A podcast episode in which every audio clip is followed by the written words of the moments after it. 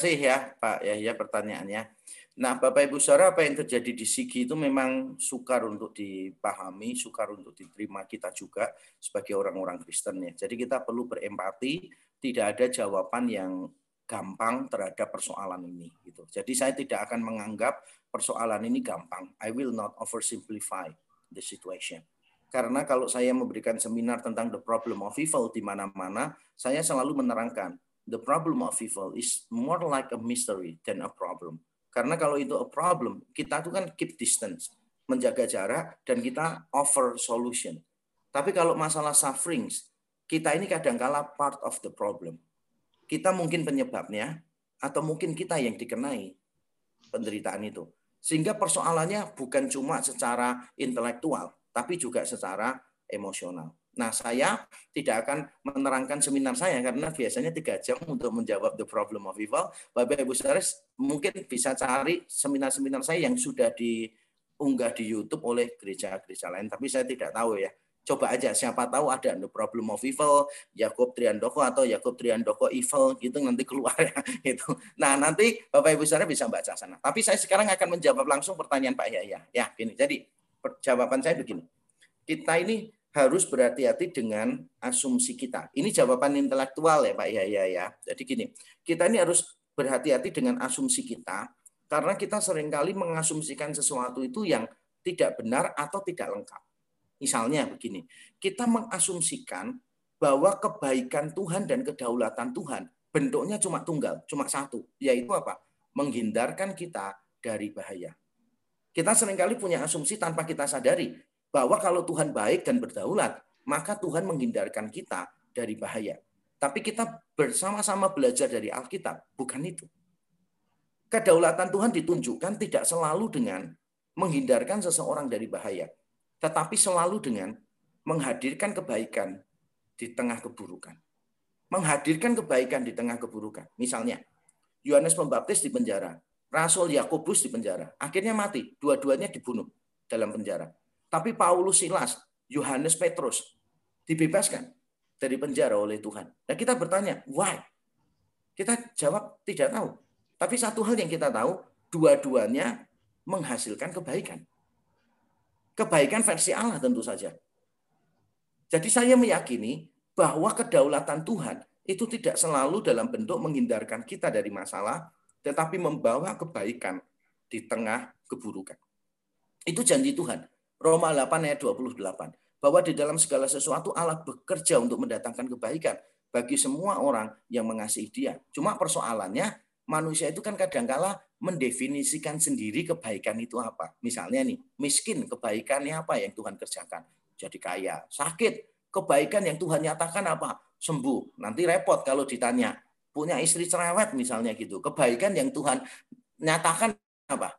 Masa istrinya jadi bisu atau suaminya jadi tuli kan? Ya nggak gitu kan ya gitu. Jadi kalau kita ditanya kebaikannya apa nih? Gitu. Nah kita sering kali mendefinisikan sendiri kebaikan itu apa. Dan itulah kesalahan manusia. Sejak awal ya ketika Hawa menggoda Hawa digoda oleh ular juga ular mengatakan kamu tuh kalau makan kamu tuh seperti Allah. Tahu membedakan yang baik dari yang jahat otonomi moral untuk menentukan baik dan tidak baik. Nah ini menurut saya harus kita hindari karena manusia ini terbatas sekali. Kalau kita itu mau benar-benar bisa melihat kebaikan dan kejahatan, maka kita itu harus melihatnya di ujung jalan. Kalau menurut John Frame, tidak ada seorang pun yang bisa menilai sesuatu baik atau buruk, kecuali kalau dia sudah sampai di akhir perjalanan dan menoleh ke belakang. Nah, kalau menurut Soren Kierkegaard, tulisannya gitu, tapi bacanya Son Kierkegaard, kalau menurut Son Kierkegaard, dia mengatakan life can only be understood backwards, but has to be lived forward. Hidup itu baru bisa dipahami kalau melihat ke belakang, tapi harus dihidupi ke depan. Misalnya saya kasih contoh ya, Paulus di dalam Filipi pasal 1, dia berada di dalam penjara. Dia disalah pahami, disolimi, lalu dia dibawa ke dalam penjara. Tapi yang dikatakan oleh Paulus apa? Aku bersuka cita. Karena melalui pemenjaraannya Paulus, banyak orang Kristen itu semakin giat memberitakan Injil. Itulah kebaikan yang Tuhan munculkan. Tuhan tetap berdaulat kok, walaupun Paulus ditangkap di dalam penjara. Nah, kita tidak boleh terlalu menggampangkan masalah. Kebaikan apa yang Tuhan munculkan melalui peristiwa di Sigi. Tapi kita yakin bahwa ada banyak kebaikan. Kita saja yang nggak bisa melihat. Kalau William J. T. Shedd mengatakan seandainya Tuhan membuka mata kita, dan kita bisa melihat segala sesuatu seperti Allah melihatnya, maka kita akan kagum dengan rangkaian-rangkaian detail yang luar biasa, sistem universal yang Allah sudah kaitkan semuanya. Kalau ini terjadi, membawa ini. Ini terjadi, membawa ini, membawa ini. Allah sudah mempersiapkan semuanya. Masalahnya kita nggak bisa lihat sih. kita cuma bisa beriman. Nanti seiring waktu, kita nanti menoleh ke belakang hidup kita, kita bisa berkata, ya Tuhan baik. Saya kasih contoh sebagai penutup jawaban saya. Saya dari keluarga yang broken home. Beberapa mungkin sudah tahu ya keluarga saya itu broken home. Papa saya punya dua istri, saya tinggal bersama mama kandung dan ibu tiri. Papa saya pengangguran, penjudi, orangnya sangat abusive sekali. Saya kalau dipukul itu benar-benar seperti disiksa. Di kampung pun tetap saya digeret-geret, dipukulin di depan orang banyak. Papa saya juga kriminal, dia masuk penjara beberapa kali karena macam-macam, termasuk karena membunuh orang dua kali. Saya dari keluarga yang sangat broken home. Orang sering kali manggil saya itu wong kere dan anak bajingan. Itu dua kalimat yang sering kali muncul. Tiap kali saya kumpul, orang marah dengan saya selalu ngomong, oh memang pancane anak bajingan. Pancane wong kere gitu. Keluarga besar saya pun juga begitu. Menghina saya. Dulu saya sakit. Dulu saya merasa bahwa itu tidak baik. Tapi sekarang setelah saya menjalani terus gitu, saya berjumpa dengan Kristus, saya bisa melihatnya semuanya berbeda. Justru karena itu, saya menjadi sekarang jadi hamba Tuhan tidak mata duitan. Justru karena saya sudah lama kaya, saya menjadi hamba Tuhan yang tidak mudah mengeluh. Justru karena saya tidak pernah mendapatkan kasih sayang orang tua saya, mama dapat, dari papa tidak dapat. Maka saya sekarang menjadi papa yang selalu dekat dengan anak-anak laki-laki saya. Jadi kalau ditanya, apakah masa kecil saya menyenangkan? Jawaban saya tidak. Apakah masa kecil saya baik? Saya jawab baik. Tidak menyenangkan, tapi baik. Karena di dalamnya Tuhan mengerjakan kebaikan. Gitu Pak Yaya, terima kasih pertanyaan. Ini, Pak, saya, saya percaya sebagaimana dituliskan di dalam pengakuan iman Westminster ya, God foreordained whatsoever comes to pass.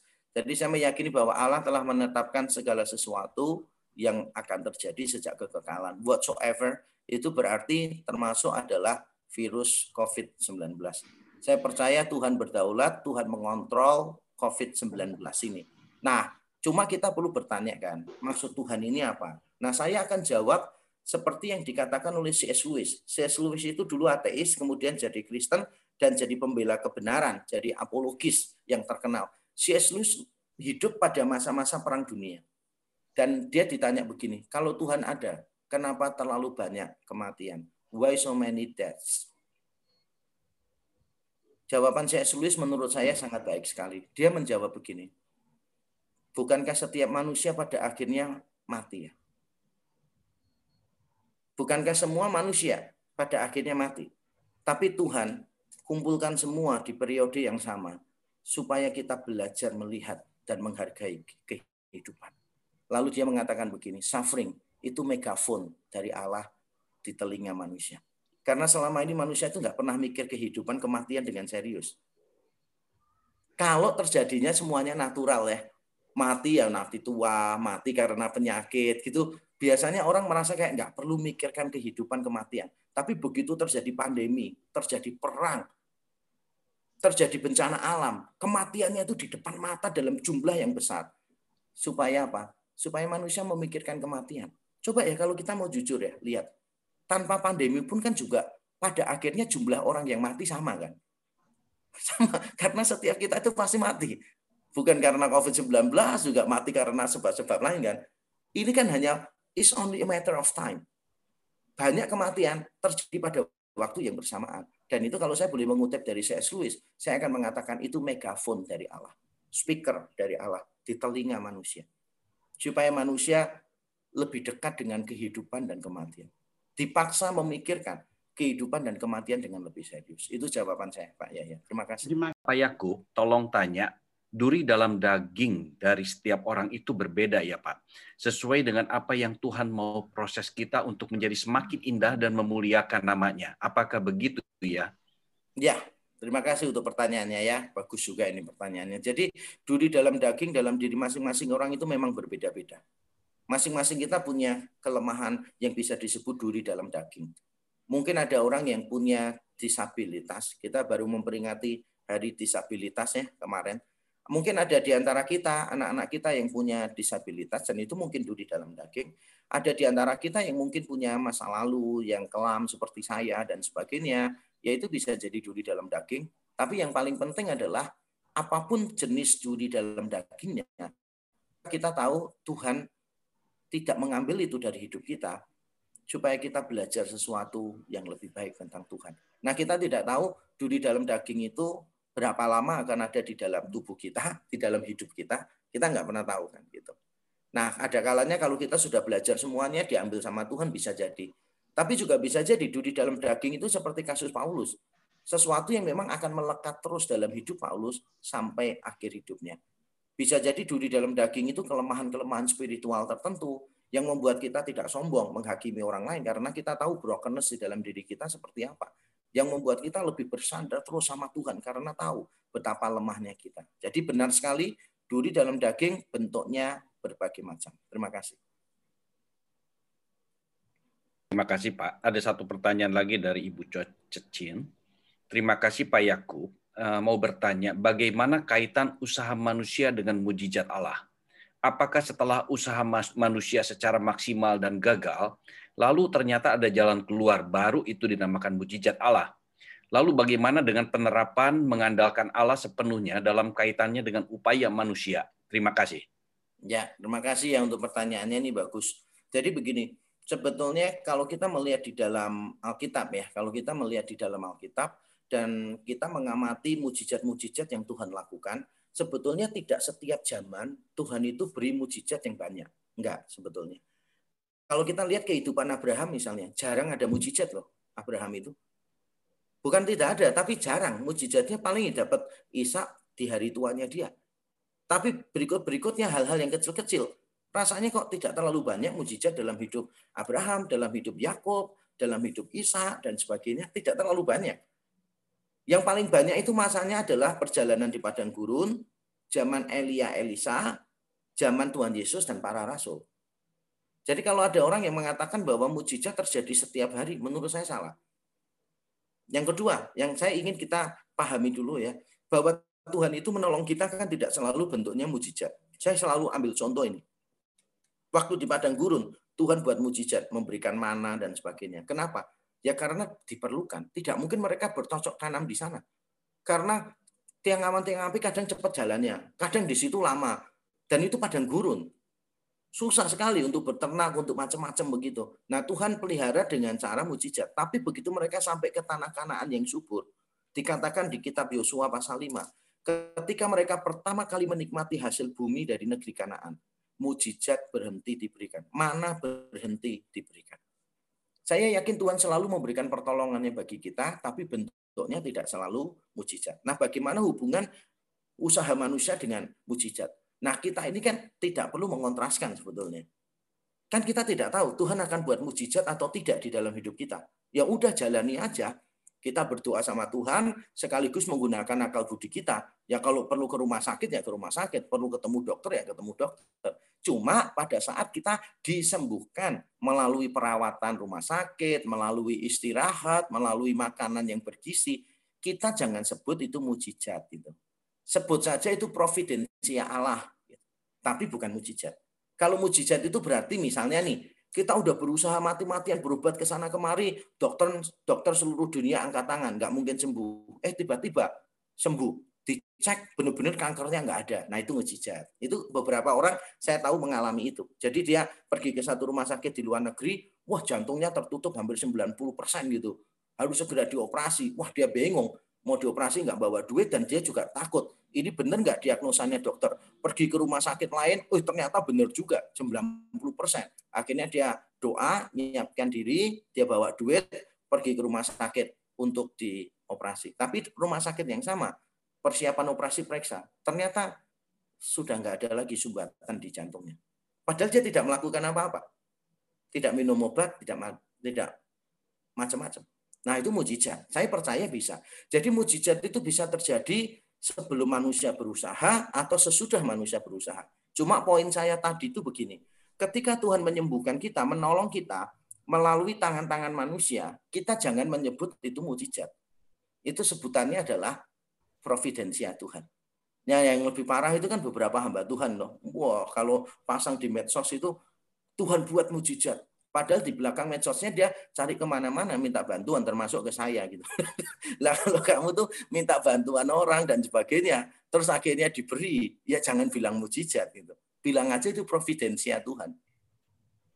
Kalau mujizat itu benar-benar orang tidak kenal kita, tidak tahu apa-apa, melampaui hukum alam gitu kan. Tiba-tiba bisa tahu tuh. Misalnya ya, misalnya nih, ada orang yang tiba-tiba, saya pernah mengalami masalahnya itu. Jadi saya pernah mengalami saya itu butuh duit waktu di Amerika tahun 2011 ya sama keluarga ini untuk kesekian kalinya saya tinggal di Amerika bersama keluarga. Terus saya benar-benar nggak punya duit, mobil saya mogok. Dan saya janjian dengan satu jemaat di rumah saya, di rumah kontrakan saya. Waktu sampai ke rumah kontrakan itu, ternyata jemaatnya bilang begini, saya ini tadi malam berdoa. Dan Tuhan beritahu saya, suruh kasih Pak Yakub seribu dolar. Jelas ya, lagi berdoa, Tuhan ngomong ke dia, kasih hambaku Yakob seribu dolar. Langsung dikasihkan ke saya. Waktu saya terima loh, saya nangis. Dari mana dia bisa tahu kalau saya butuh duit coba? Kecuali kalau dia tanpa mendengar suara Tuhan tiba-tiba ngasih duit. Itu saya sebutnya bukan mujizat. Itu saya sebut providensia khusus. Tapi karena ada intervensi supranatural, Tuhan langsung bicara kepada dia. Ya tanpa itu dia juga nggak akan memberi ke saya gitu loh ada beberapa lah yang saya alami sebagai providensia khusus, ada beberapa yang saya alami memang itu pertolongan biasa, ada yang saya alami memang itu mujizat dari Tuhan. Nah ini yang kita perlu bedakan di situ. Tapi tidak salah kalau manusia tetap berusaha. Dan jangan dikontraskan antara usaha manusia dengan mujizat Tuhan. Kan kita tidak tahu kita dapat mujizat atau enggak. Ya kita upayakan yang terbaik saja. Berdoa, upayakan yang terbaik. Ya, terima kasih pertanyaannya. Ya, terima kasih Pak Dedi untuk pertanyaannya ya. Jadi begini, eh, ketika kita menafsirkan Alkitab, memang kita kan perlu melihat bahasa aslinya apa. Memang perlu kita melihat bahasa aslinya apa.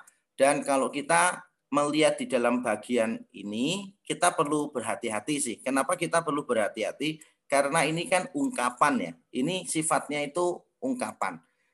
Bukan cuma duri kan, tapi duri dalam daging. Gitu. Dan ini ungkapan sebetulnya, bukan sesuatu yang sifatnya hurufiah. Karena kalau kita misalnya menafsirkan, oh itu duri dalam kaitannya dengan kaki dan sebagainya, arti kata Yunani duri di sini macam-macam sih Pak sebetulnya, bukan cuma satu. Jadi kalau penggunaan kata ini di dalam tulisan-tulisan yang kuno pada zaman itu artinya cukup beragam. Kalau kita cuma ngambil durinya saja. Tapi kan ini kita frase kan, duri dalam daging.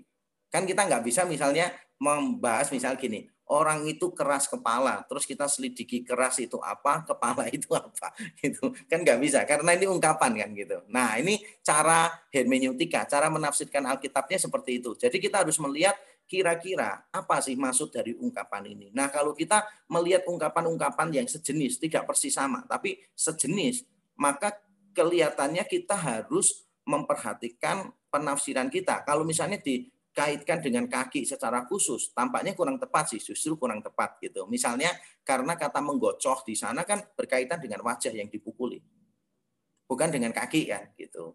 Nah itu juga kita perlu melihat konteksnya. Konteksnya kan Paulus bicara tentang kesesakan penganiayaan kesengsaraan. Dia tidak bicara tentang sakit tentang penyakit dan seterusnya.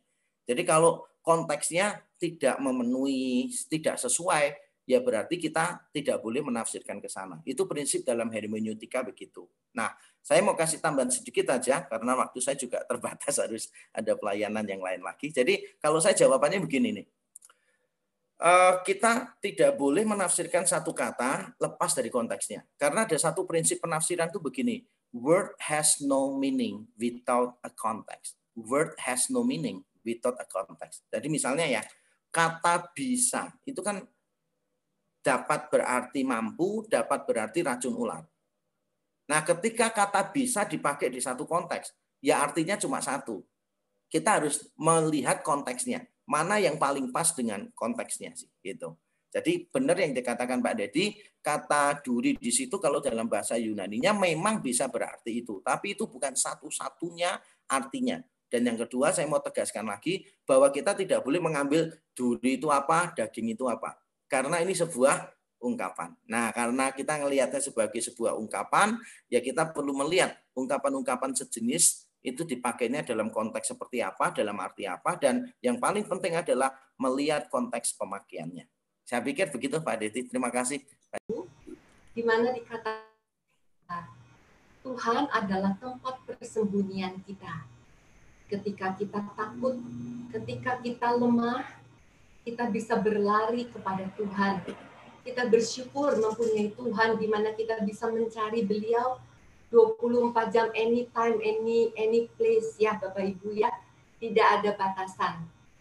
Mari kita juga pada hari ini juga telah belajar bahwa biarlah di dalam setiap percobaan yang kita hadapi kita bisa melihat kebaikan yang Tuhan berikan bagi kita semua. You are my hiding place Thank you.